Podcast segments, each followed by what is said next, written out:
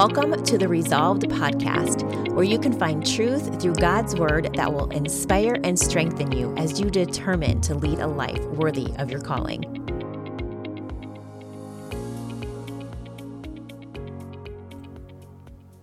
I want to start by sharing a quote.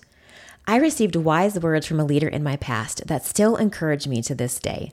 His name is Randy Draper, and he said, If the dream in your heart isn't intimidating to you, it is probably insulting to God. His words made me look at intimidation differently. The truth is, if our aspirations don't feel too big or too risky or maybe even a bit terrifying, maybe they aren't big enough. When we accomplish things in our own strength, we get the glory. But if they are in the Lord's power, His strength, and His grace, He gets the glory. When the Lord called me to write a book, intimidated is the best word to describe how I felt. When I say intimidated, I mean a similar feeling you would get by standing at the bottom of Mount Everest with your hiking boots on while looking up trying to catch sight of its peak. Maybe a bit dramatic, but go with me here. From ground level, the summit is too high to see. I could imagine reaching it, but it was nowhere in sight. I had no idea what I was going to write, nor did I know how I was going to do it by the end of the writing class that I had enrolled in. The goal of the course was a finished manuscript in four months. The Lord encouraged me while I was writing in the story of Zerubbabel. Maybe you know him, maybe you don't. He was the governor of Judah who the Lord stirred up, as it says in Haggai chapter 1, to restart the restoration of the Lord's temple that had been destroyed by the Babylonians under King Nebuchadnezzar's reign. In Zechariah chapter 4, verses 9 and 10, it says, The hands of Zerubbabel have laid the foundation of this temple. His hands shall also finish it. Then you will know that the Lord of hosts has sent me to you. For who has despised the day of small things? I wasn't building a temple, but I imagined that as Zerubbabel gathered stones and laid them in place, it felt like small things, and the same as he mixed the mortar and spread it one stone at a time. The days when I sat staring at the blank page on my laptop, it felt like small things. When I had to delete my finished outline and start over, and when I had to cut thousands of words I'd spent hours writing, it felt like painful small things. When the last thing I wanted to do was sit at my desk again to write, yes, small things. But the Lord had me start this book and He would help me finish it. Listen to these words from David Guzik from the Blue Letter Bible.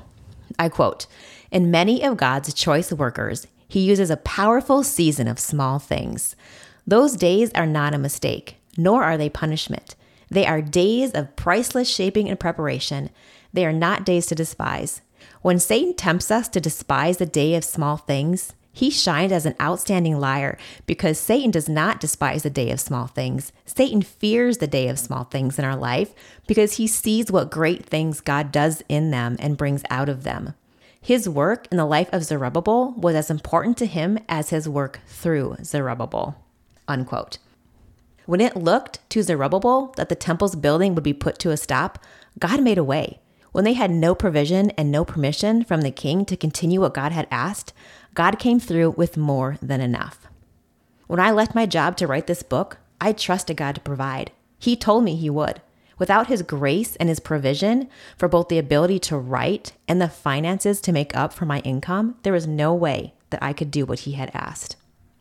I was about four months into writing, and the manuscript had just been finished, but we were $3,500 behind in our bills and there was no evidence in sight as to how we were going to catch up. It does not take long for the mortgage company to send threatening foreclosing letters. But on day 40 of our late mortgage payment, I received a phone call. Someone was giving us $5,000. This money did not come from someone swimming in money, nor did it come from a wealthy parent or grandparent that felt the need to help.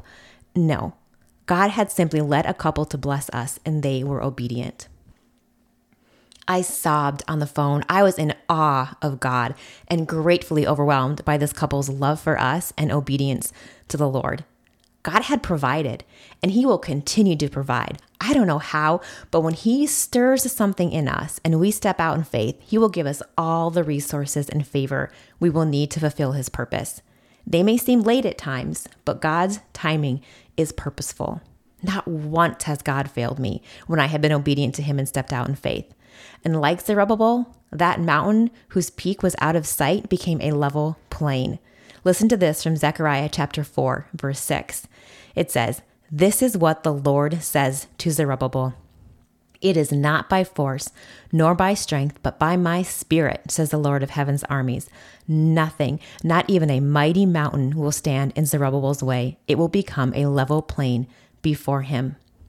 I don't mean that the things that God calls us to become easy, but when we show up, He shows up. It takes that first step of faith. He doesn't give us what we need for the task before that. When His Spirit shows up, anything is possible. And I just wonder if God is stirring something in you. I love that word stir. In Hebrew, stir means to wake up, arise. That stirring awakens in us something that is in the heart of God. Not only the love of God for us, but His desire to use us to bring the love of God to others. And what a beautiful honor it is to carry a dream that started in the heart of God. I pray that whatever the Lord is stirring in you, that you have the courage to respond with a resounding yes. Because, as Bill Johnson says, it's in the yes that the strength comes. The Spirit of the Lord comes upon the one who says yes, and then they find themselves able to do what they couldn't do a moment earlier. I would love the honor of continuing to encourage you through my new book, Arise and Shine. If you don't have it yet, you can get it through my website at jamienthompson.com. Thank you for listening. If you enjoyed this message, please rate and subscribe. I'd also love to get your feedback and hear from you. You can share this message through Apple Podcasts, Spotify, or wherever you get your podcasts. You can connect with me through Facebook, Instagram, YouTube, and my website at jamienthompson.com. Until next time.